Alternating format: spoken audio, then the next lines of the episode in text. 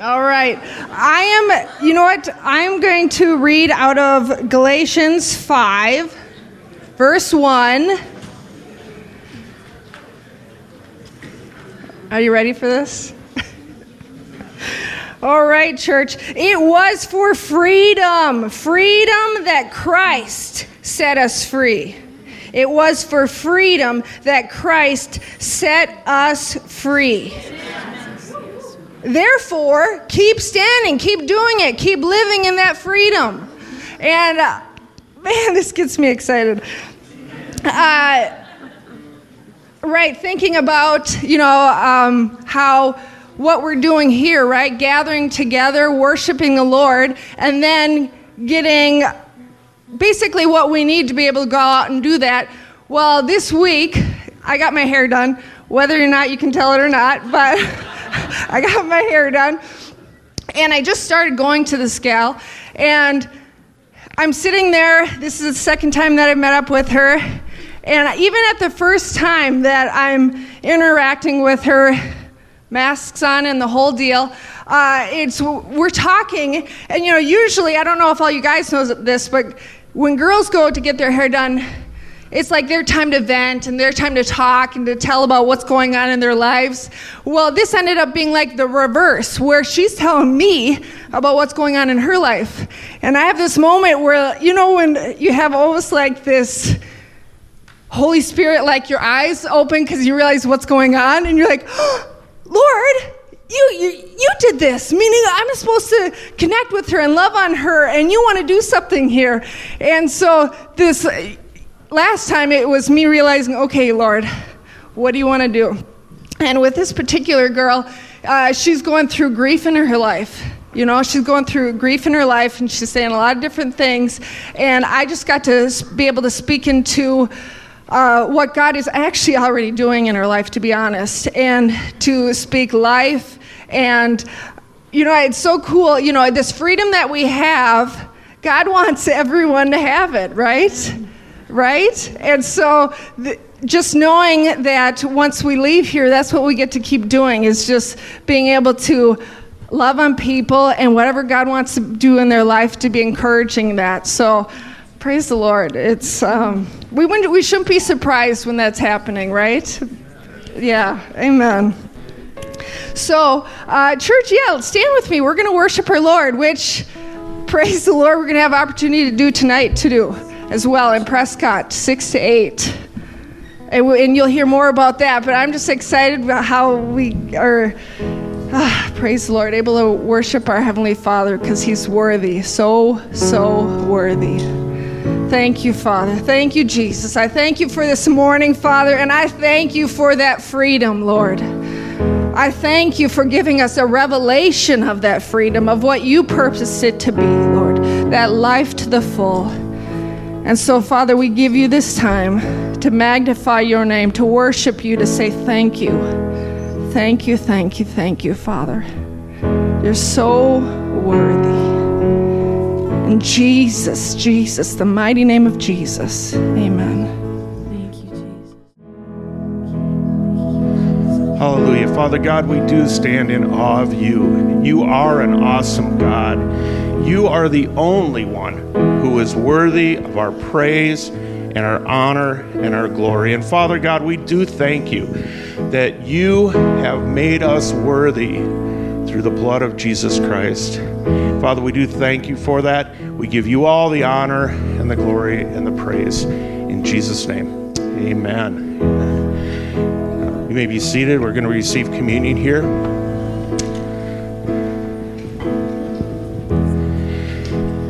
In 1 Corinthians 11 23 through 26, it says, For I received from the Lord that which I also delivered to you, that the Lord Jesus, on the same night in which he was betrayed, took bread. And when he had given thanks, he broke it and said, Take, eat.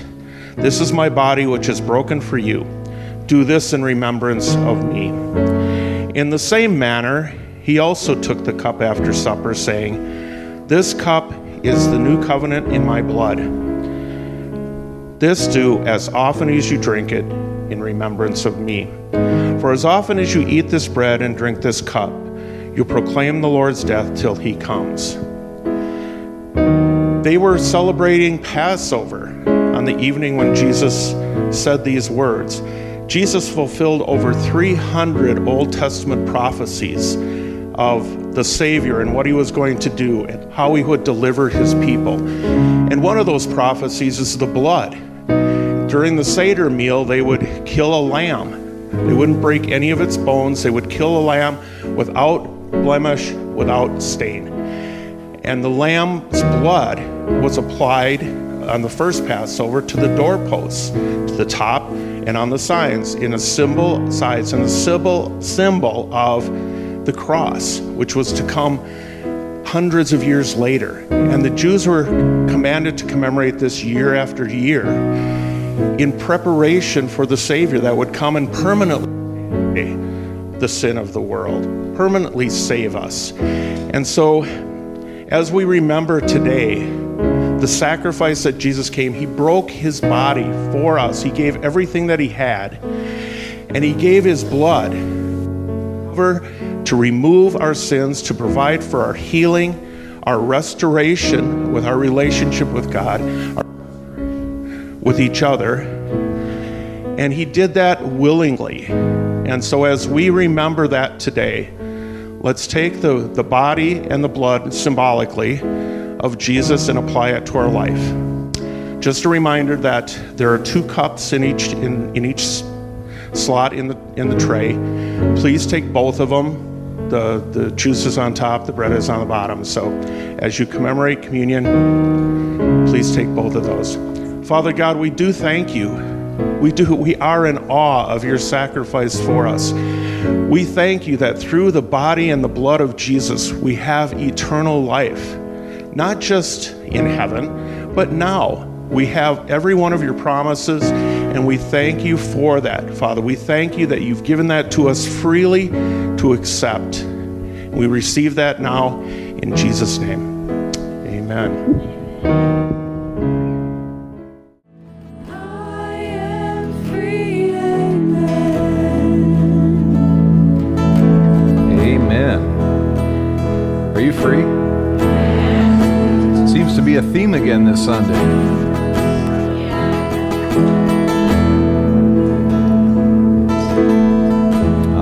Thank you, worship team. It was wonderful. Praise God. Thanks for leading us into the presence of the Lord.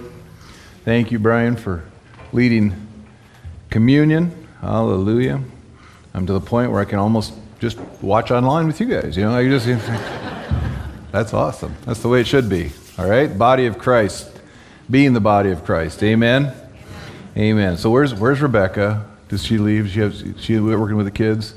Because I was going to ask her if she actually watched the sermon last week. If that because she started out with the, the verse I used last week, and now they're singing about freedom. It's like wow, I'm getting all pumped up again. So Deb's not going to be. She's in another room right now, so I could be safe. Not going to do it. Not going to do it. Not going there this week. Don't need to, right? Said it all last week. Got it all sorted out last week. We are free, amen? I mean, not just because we're Americans. We're, it doesn't matter where you are. If you're in Christ, you are free. You're free. Why? Not, not because of, of the surroundings, not because of, of uh, the, the legal system, not because of the government, not because of anything. You're free because Jesus set you free. And, he, and it's for freedom that He has set you free. He's, he's, he set you free. He did what He did to give you freedom to live your life fully for Him, all the way, completely, totally for Him. To just give your whole life into His service. He is the King of Kings and the Lord of Lords. Amen? Man, if you, you know, listen to the words of all those songs, that's what that's this morning. That's what that the Holy Spirit is already saying is is that we are free to live our lives to the fullest. Jesus said, "I have come to give you life and life more abundantly." Now comes the big question. Now comes the real question. The real question is what are you going to do with your freedom? What are you going to do with your freedom? Not Not what are we going to do, not what are they going to do, not our, you know, none of those things. It's what are you going to do with your freedom? Turn, turn to somebody and say, what, what are you going to do with your freedom today? Wow, that just sounded pathetic. Let's try that again. Be a little convinced, like, hey, what are you going to do with your freedom?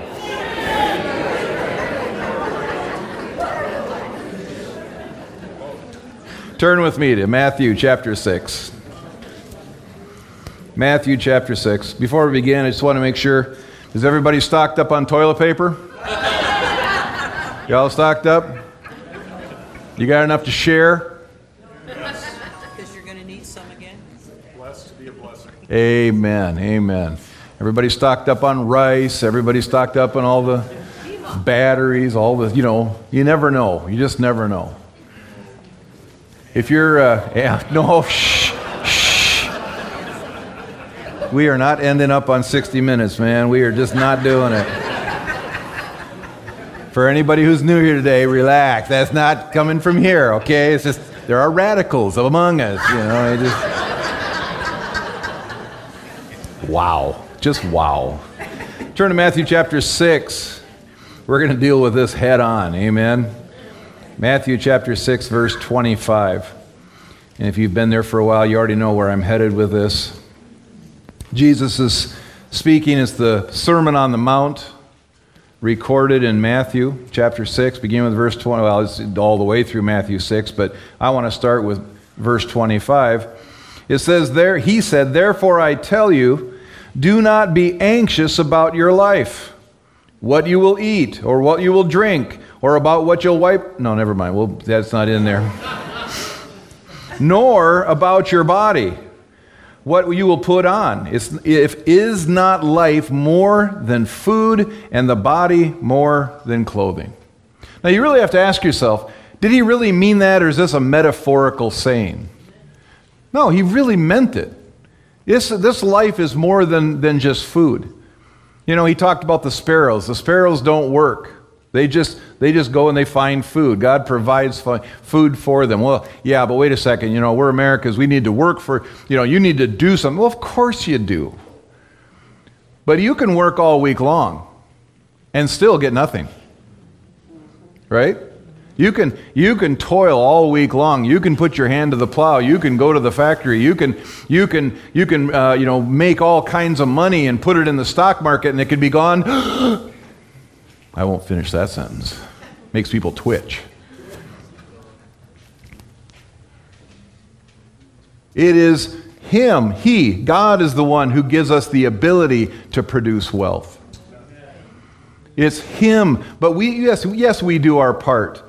But you could work all day long and get nothing.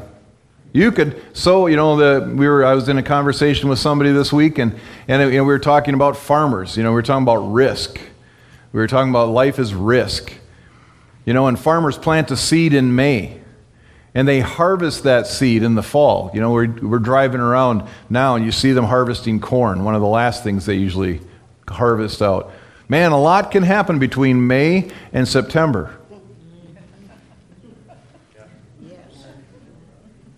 May and October. You know, there's a lot. I mean, a storm. You could be. You could have a perfect crop, and then a hailstorm come through in September and wipe it all out. What keeps that from happening? Whew. Dumb luck, man. Dumb luck. No, it's not dumb luck. God is the one who gives us the, the ability to produce wealth. Man, I've, I've, I grew up in southern Minnesota. I grew up, my, my, where I lived was surrounded by fields. I was the ultimate hick. Man, I just, you, you'd, you'd walk outside, and when they were harvesting, I, I talked about this a few years ago, you could smell potatoes and onions and things in the air because they're harvesting them. You know, surrounded. I've seen fields be wiped out by, by storms or by drought or whatever. I've seen, you know, that kind of devastation. I've seen the whole cornfields laid flat after a straight line wind. That's, that happens. But I've also seen a field that was completely laid flat that they harvested anyway and got a full crop. Why? Because God supplies, God protects. Therefore, I tell you, do not be anxious about your life, what you will eat or what you will drink, nor about your food, or nor about your body, what you will put on. Is not life more than food, and the body more than clothing? Verse 26 Look at the birds of the air. They neither sow nor reap, nor gather into barns, and yet your heavenly Father feeds them. Are you not of more value than they? This isn't just a nice Bible verse, a nice, you know, this isn't the one you just put on the, this is like, this is what it holds on to. This is what all of this, this is where it really works. It's where the rubber meets the road. Because, you know, we're living in a time that is so stinking uncertain from one minute to the next, one day to the next, that it literally can just eat you up inside. But you have to make some choices. You choose who to believe, you choose who to trust, you choose. And uh, on the very top of your list, the number one person, the number one thing you should trust is the Lord God Almighty. Put your trust in God. Put your trust in God. Doesn't matter what happens this week. It really doesn't. I mean, it's important, yeah. So's getting up in the morning, putting on clothes. Just do it, okay? Just, just live it. Tuesday's going to come and Tuesday's going to go. And I guarantee you, the sun is going to come up on Wednesday.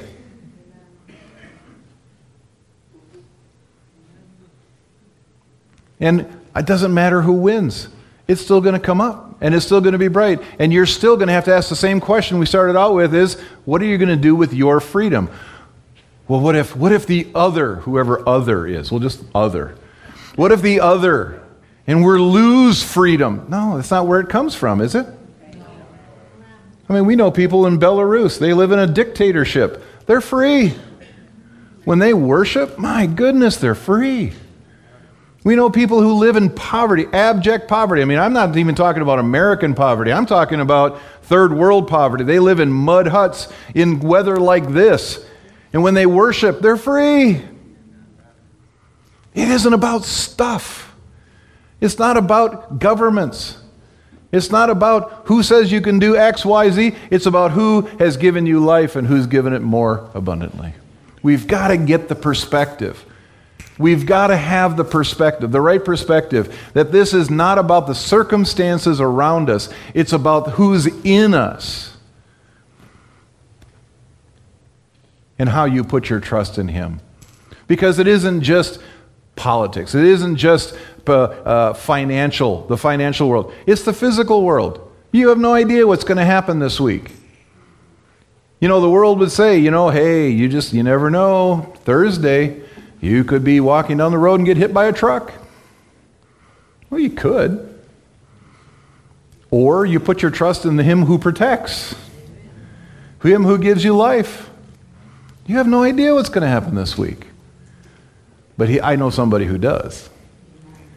So we don't have to be anxious about tomorrow.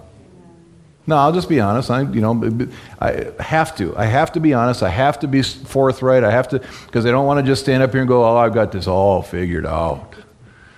You should be just like me. No, hey, I have, you know, I get anxious. I've gotten anxious this week. I've gotten anxious in the last 24 hours. Why do you think I'm preaching this sermon? I'm not preaching to you. I'm preaching to me. I'm preaching myself happy here. Why so downcast, oh my soul? Put your hope in God. Amen. Put your hope in God. Don't put your hope in the things. Don't put your ho- hope in the stuff. Don't put your hope in Walmart that the toilet paper is going to be there when you get there. Oh, Walmart, supply all my needs.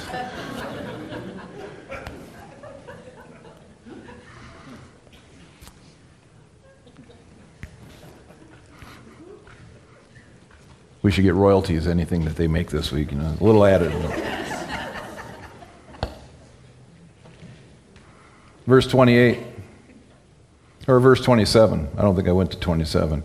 And which of you, by being anxious, can add a single hour to his span of life? You know, the doctor comes in and says, You have an incurable disease. You will live as long as you live. Sitting and worrying about that, Sitting and worrying about that diagnosis doesn't change a thing. It actually, they've shown medically, it actually speeds up worry, anxiety, fear. The moment you hear something like that, what should you do? Put your trust in God.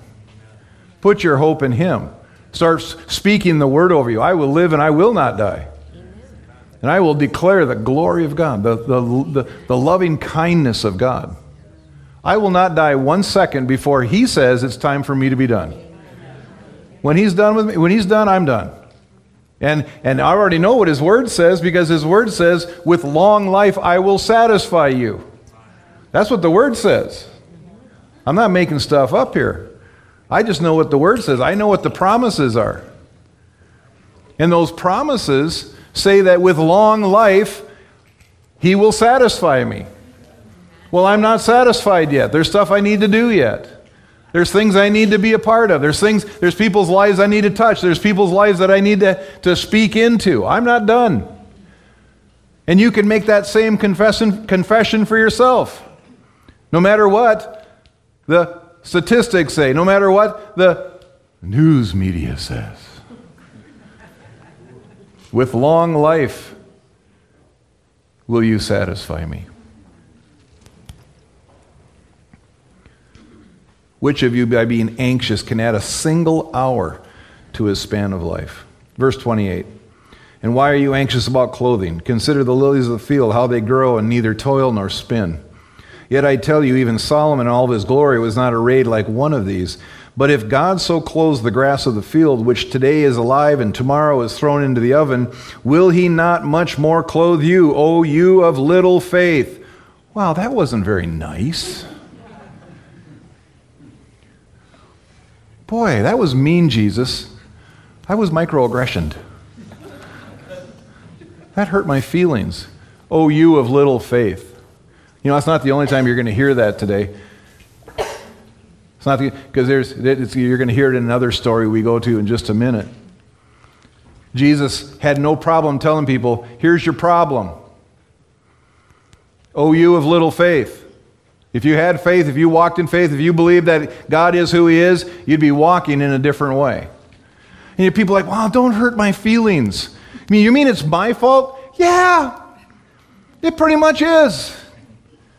Well, that's just mean, Pastor John. Why are you being so mean to us? No, I'm telling truth. Not to be mean, but so that you can understand that there is a different way to live. God has supplied everything that we need for life and godliness. Everything. There's nothing that He's withheld. Nothing. Zero. Every bit of provision, every bit of blessing, every bit of health, every bit of, uh, ble- you know, uh, uh, uh, provi- you know, I already said blessing and provision, but prosperity. He's blessed us. Why? Because well, see, we're going to get back to that because it. Why has He given us all this stuff? There's a reason He's given us all this stuff, and it's not so that we can get fat. You notice I pointed at myself. It's not that we can have all this stuff and look at me, whoo. There's a reason that he's given everything he's given. Every, there is, there's a purpose behind this. There's a purpose. He said, don't be anxious, but in everything, give, be thankful, pray, seek him. There's a reason for it. There's purpose. And today we need to hit that purpose. We need to align and, and focus on that purpose because otherwise, we're not doing what we're supposed to do. And don't worry, I know I forgot. I just I kind of got off track here. I got a little excited, and I quit talking about "O ye of little faith." But we're coming back to that because you have a part to play. I have a part to play. It is there, we're, we're working this together. We're working this together with Him. He did everything He's going to do, and He told us you need to walk by faith. Jesus even said, He says, When I return, will I find faith on the earth? He wasn't sure. Because we have to, He says, My righteous one. I just keep throwing scriptures out. None of them are in my notes. But they just keep coming to me. He says, My righteous one will live by faith. So if we're not living by faith, What are we doing? Well, I think a lot of people in churches across the world are doing a ritual thing. Oh, now that's just really mean. No, it isn't. The truth is, you don't have to. It- today we changed. If, that's, if, if we're not doing what we're supposed to be doing, if we're not focused, if we're not heading in the direction, if we're not being a part of what He said to be a part of, it's easy. We change. It is that easy. And He doesn't, there is, no, there is now no condemnation. You know, he doesn't walk or he, he does not look at you for the rest of eternity as, oh, you were the one who wasn't doing it right, Brian. I'm picking on Brian because Brian does everything right, so it's, it's just going to like water off of him here. Everything you do is, is right, and, and it is.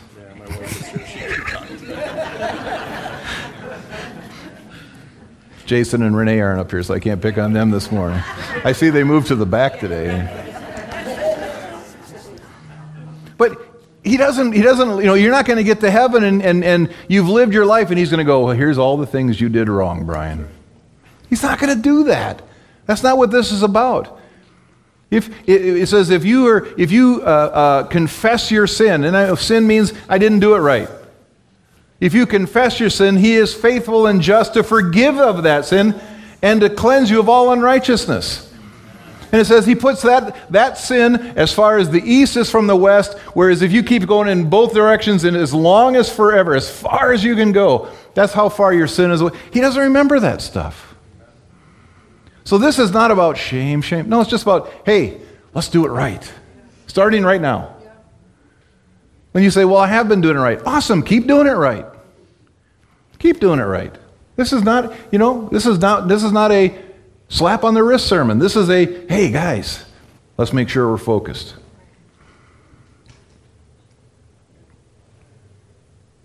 Verse 31. Therefore, therefore, do not be anxious, saying, What shall we wear? Or, oh, I'm sorry, what shall we eat? Or what shall we drink? Or what shall we wear? For the Gentiles seek after these things, and your heavenly Father knows that you need them all.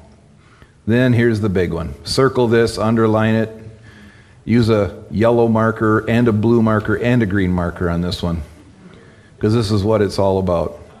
Verse 33 But seek first the kingdom of God and his righteousness, and all these things will be added to you. We don't have to chase after the stuff. We don't have to chase, we don't even have to chase after freedom. When you are seeking first his kingdom and his righteousness, when you're searching after his will, you know, when it says seek after his kingdom, when it talks about kingdom, it there is talking about a king. He's the king. We sang that this morning. He's the king. He's the king. Kings get to tell you what to do and you do it. That's the, that's the rule. That's how it works. He's the king. Well, I want to vote on this. no vote. He's the king. It's a monarchy. It's not even a, a, a representative republic. It's a, it's a monarchy. He's king. The thing is, he's a good king. He's a good king. Every good and perfect gift comes down from the Father above, uh, Father of lights. There is no shadow in him. There's no, you know, I mean, you, you can, you can read whatever bo- other book you want. You can listen to whatever other TV show. God is not, you know, 90% good. And then there's 10% we can't trust him on. No, he's 100% good.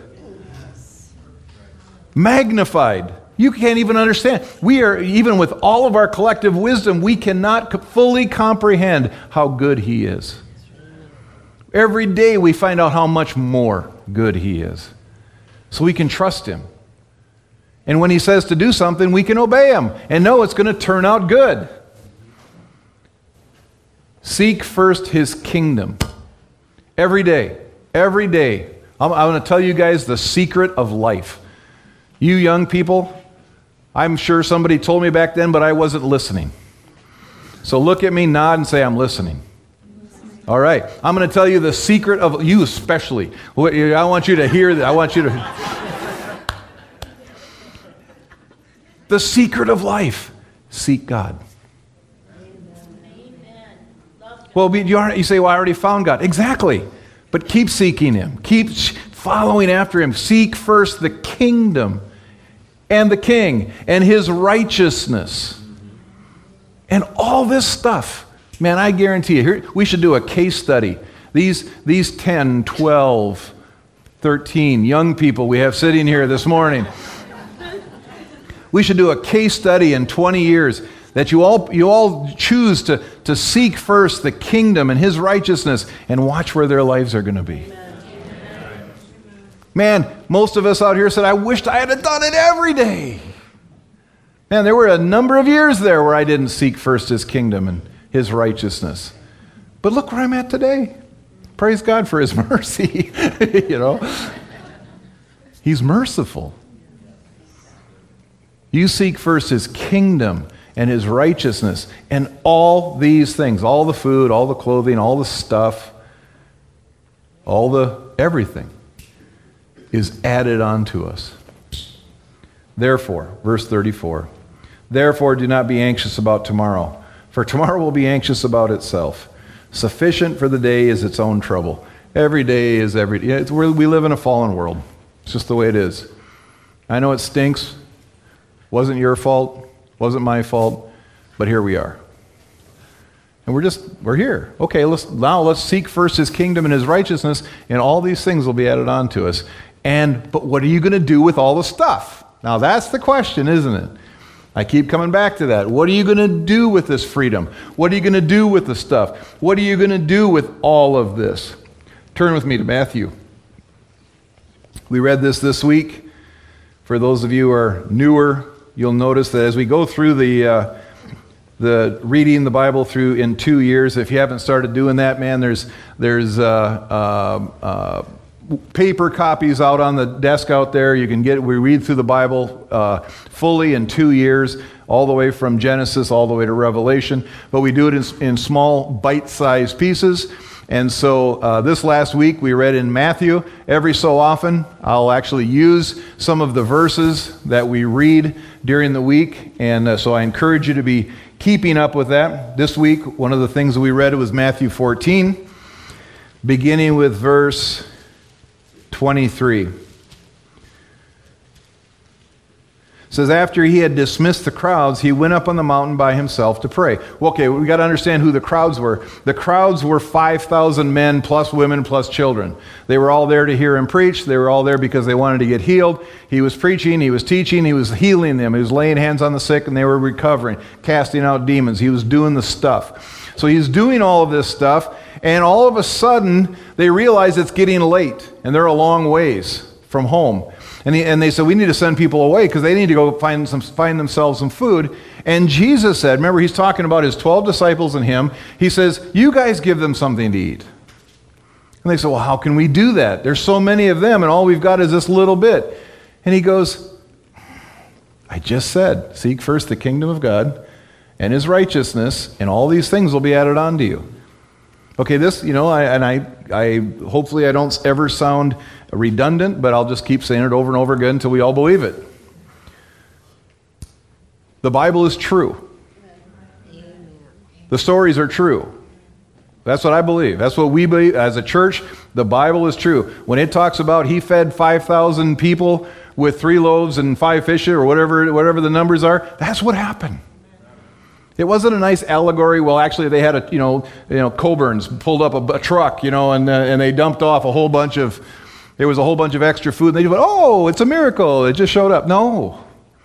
He started breaking bread, he started breaking fish, and it fed 5,000 people.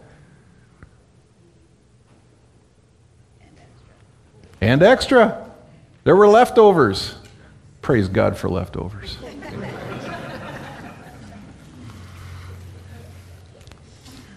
So he's, he's fed all these people, and now he's dismissing them.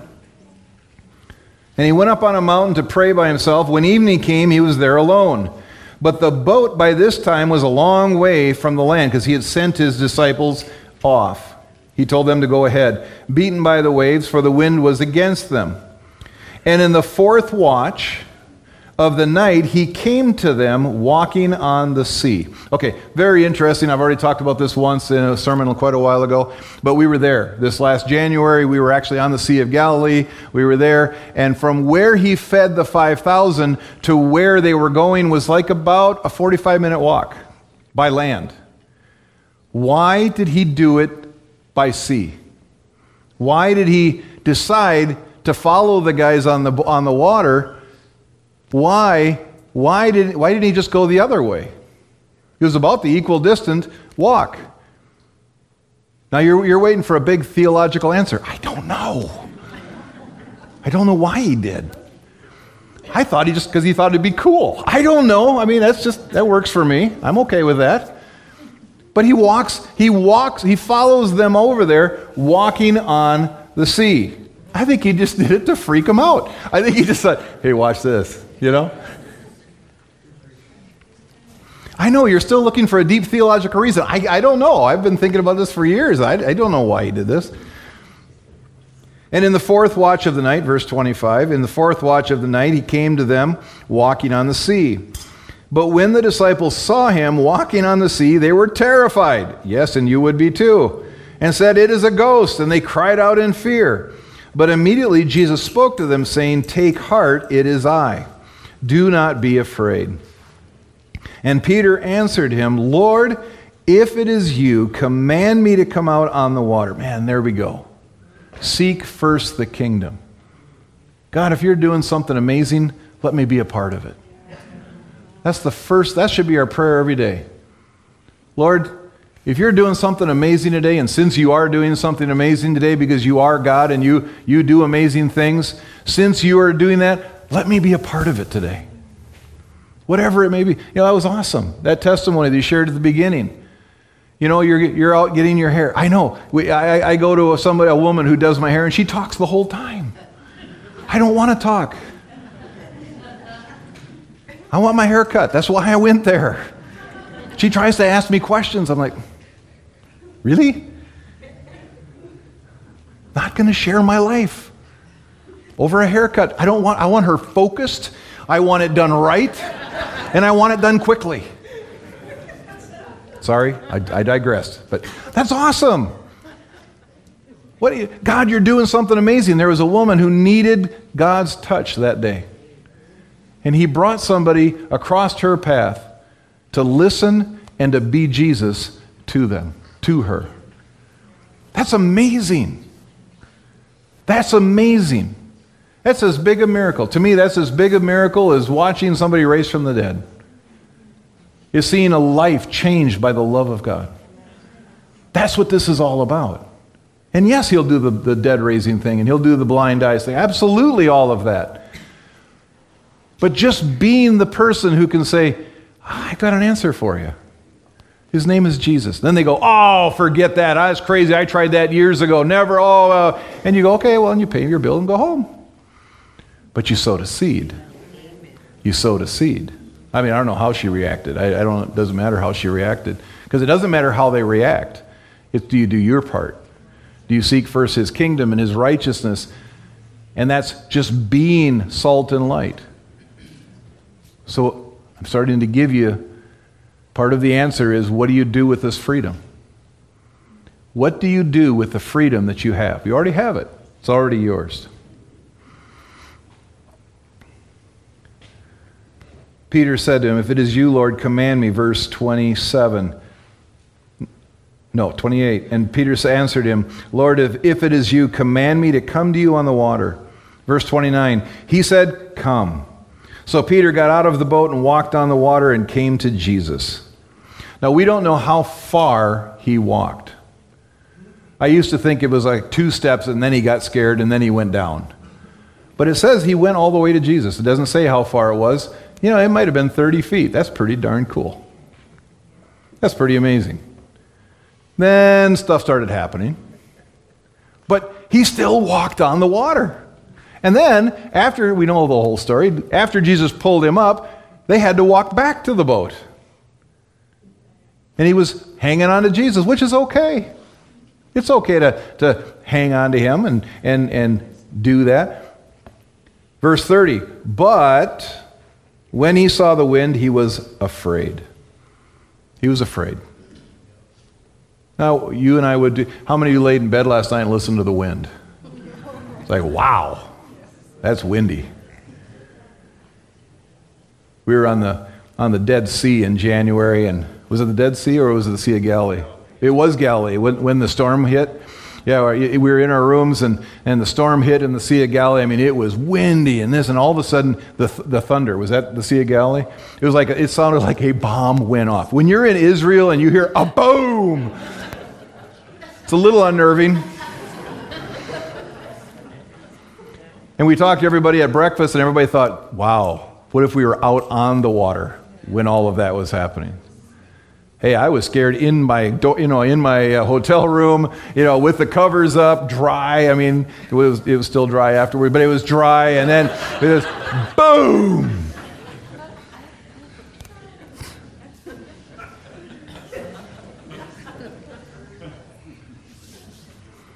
Imagine walking out on the water when that's happening. So, okay, we can pick on Peter all we want, but we're not even on the water and we start getting. Jesus pulls him up, we know that. Jesus immediately reached out, verse 31, out his hand and took hold of him and saying, O you of little faith. Mm. There it is again. I mean, okay, the guy just got out of the boat, walked three to 30 feet or whatever it was.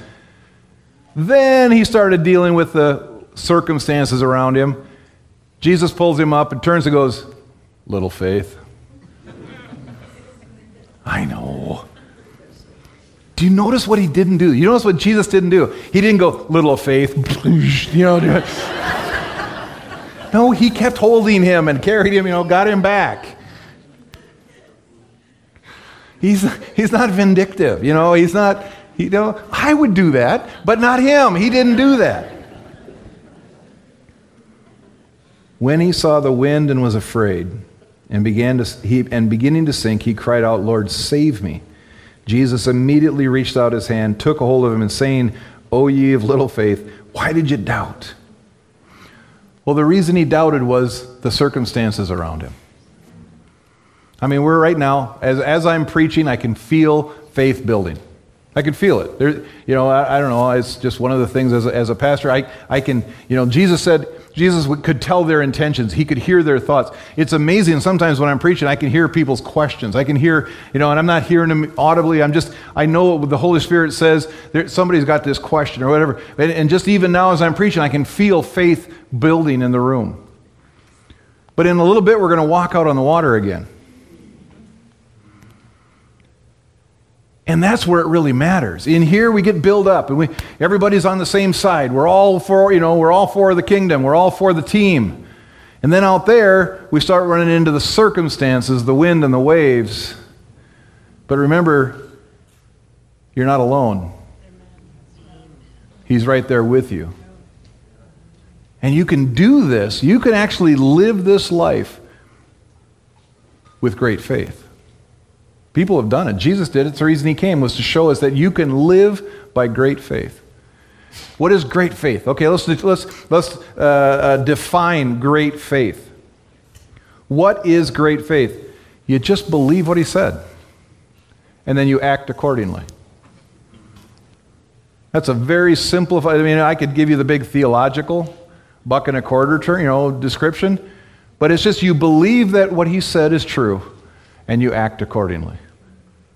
So, you believe that all of your needs are met according to his riches and glory. You believe that, that, that I'm seeking first the kingdom and his righteousness, all these things are added onto me, and that at some point in time in the next 30 years, because it's, you know, it's happened at least a couple times in my life, where we've had toilet paper you know, shortages. You know, people get all freaked out and buy all the toilet paper in the stores.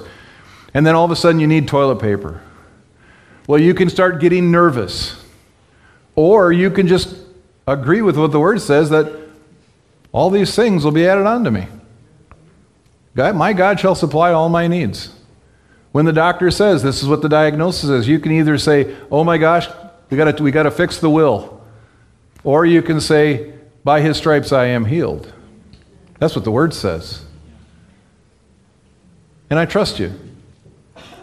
You know that you don't have to be the one that has faith, ha- carries that faith all the way to the end till you see the ultimate healing.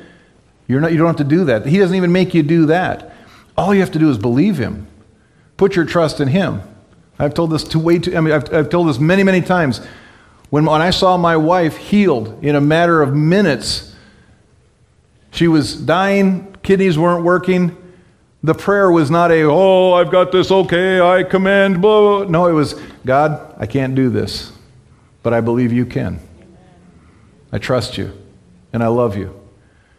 You're my God, always will be. No matter what the outcome, you're my God, and, and you always will be. And she was healed within minutes. Why? Because I don't have to carry it. I'm not, you know, you don't have, I got this. Ooh. No, it's not me. It has nothing to do with me. I'm Peter. I'm looking at the circumstance going, ooh. I'm looking at Tuesday going, ooh. I'm really good when I'm reading an article that agrees with me. Then I read one that's against me. And, oh, you all know what I'm talking about. Why do they put the same two articles in the same column? Because they want you to go oh, and keep coming back. It's all marketing. They want you to look at the ads. I love what Tom said last week. I had seen the same thing. In China, they don't read the news, so they, know, they already know it's propaganda. It's propaganda. Doesn't matter which side. They all, it's always, you know, here's how we want you to think.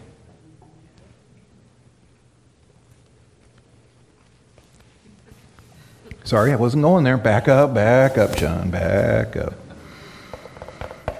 When they got in the boat, the wind ceased. He could have made the wind cease before, couldn't he have?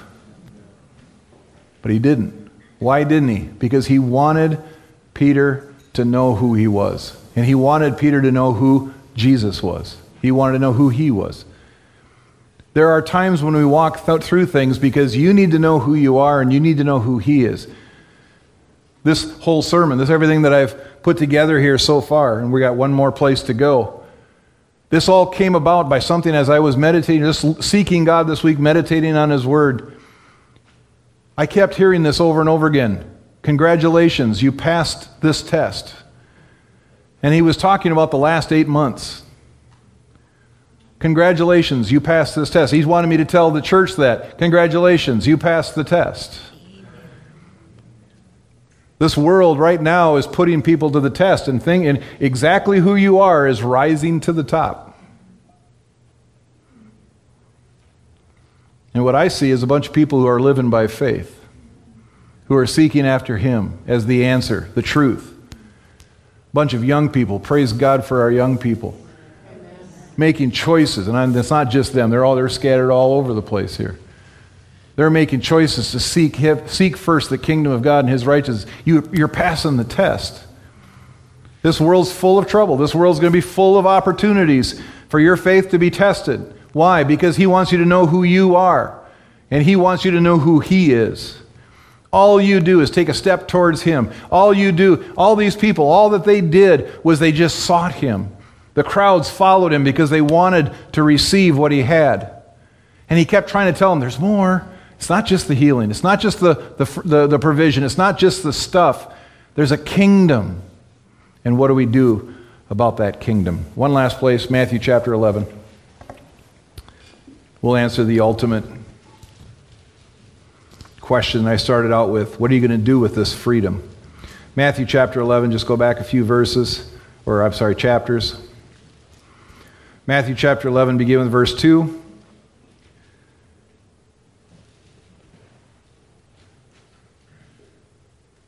Jesus is preaching the gospel. He had just sent out the 12. He had just sent out, in, in the verses uh, leading up to this, he had just sent out the 12, told them to go preach the gospel, cast out devils, lay hands on the sick, and, that, and they had taken off, and he kept doing it. He kept ministering.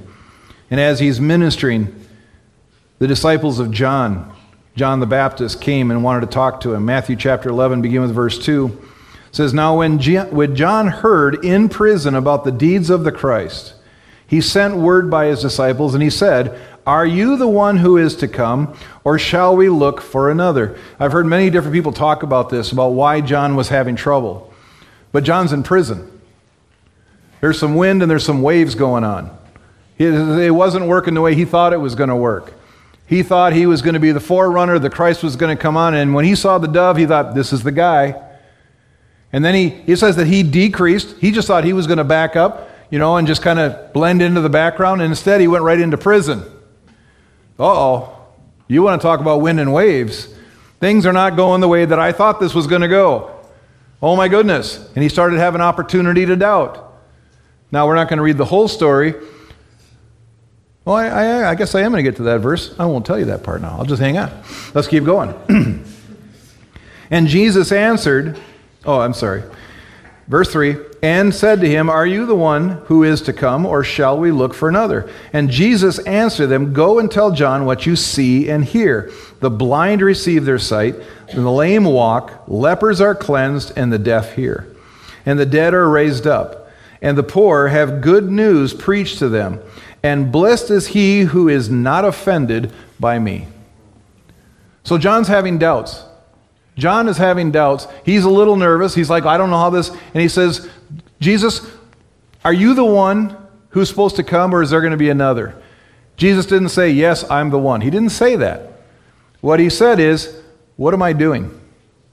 What do you see? The deaf hear, the lame walk, the blind see. The good news is preached in all these areas. How do you know that you're doing with your freedom that which you're supposed to do? You're doing what the king in his kingdom did. Why? I can't lay hands on the sick. Yes, you can. Well, I never have. Exactly. Well, I've never seen blind eyes open. Well, have you ever tried? You ever just taken a swing at it? Because it's not you, you're not going to heal them. It's Him. But then you got to trust Him. wind and waves, wind and waves, baby. First time I ever saw, uh, ever saw a, a demon cast out of somebody and thinking, oh, great, now we're getting into the weird stuff. Exactly. Okay, it really happens still today. The first time I, and it's the first time I ever saw it happen, ever, that I saw a demon cast out of somebody, I was scared to death. I was shaking. The second time I saw it happen was not as scary. And the third time, I was faith man in the room. and the other guy was shaking. You all want to know the story now, don't you? Really quick. I don't have much time. But so we were having a meeting one night over at Abundant Life. I was the, the assistant pastor, and there's, there was this guy acting really weird all night long. I, was just like, wow, this is weird stuff, man. He's just, he was pacing, he was up and he was walking around, he was kind of sweating. He's like, oh my, I thought, man, is he whacked? He's whacked out. Well, the pastor gave an altar call. Everybody went forward. A bunch of people went forward. This guy goes forward, and the whole time he's in line and he's fidgeting and, uh, and he's just acting really weird. And, he, and they said, okay, we're going to pray, and then we're going to take you into the back room. That's when we used to take you into the back room to give you materials. So he says, we're going to take you. So they, they go into the back room, and the head usher takes them into the back room. And, and they go to give them materials, you know, some here's some follow-up stuff, here's something to read, here's a Bible if you don't have one. And all of a sudden the head usher comes out. I'm sitting in the back row. He comes out and he goes, You got to come with me right now. I was like, why? He goes, there's a guy back there, he's acting weird. I, I'd been watching him all night. I could tell there was something going on. And I walked back there, and this guy is sitting in the corner with his coat around him, rocking back and forth, shaking, and muttering. Well, I knew exactly what was going on. And I walked over to him and I said, Do you want to be free? I just knew by the Holy Spirit I needed it. He needed to decide, he, he needed to decide because I, you know, it's, it's his will. It's, he's an individual, he has a will.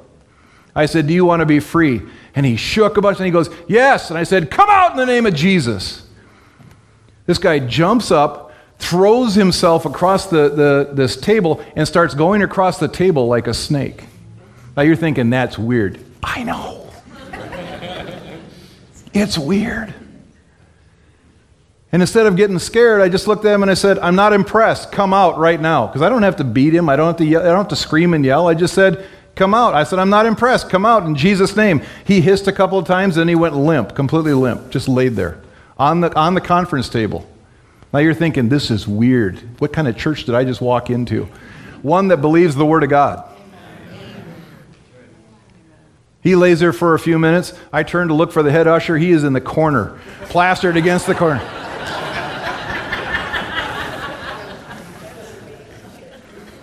All of a sudden, the guy kind of kind of starts to move, and we, I helped him off the table, and he goes, "What just happened?" And I said, "You just got set free." Now I said, "Here's the deal: you need to get saved right now, because the Bible says if you cast out a demon and the house is still empty, he'll, he'll bring back seven worse." The guy goes, "I'm all yeah, I'm in. Let's do this." Led him in the prayer, got him, he got saved, got filled with the Holy Spirit. Uh, the head usher saw him a few weeks later. He says the guy was completely changed. Thanked him and thanked him and thanked him and thanked him. Well, praise God, amen.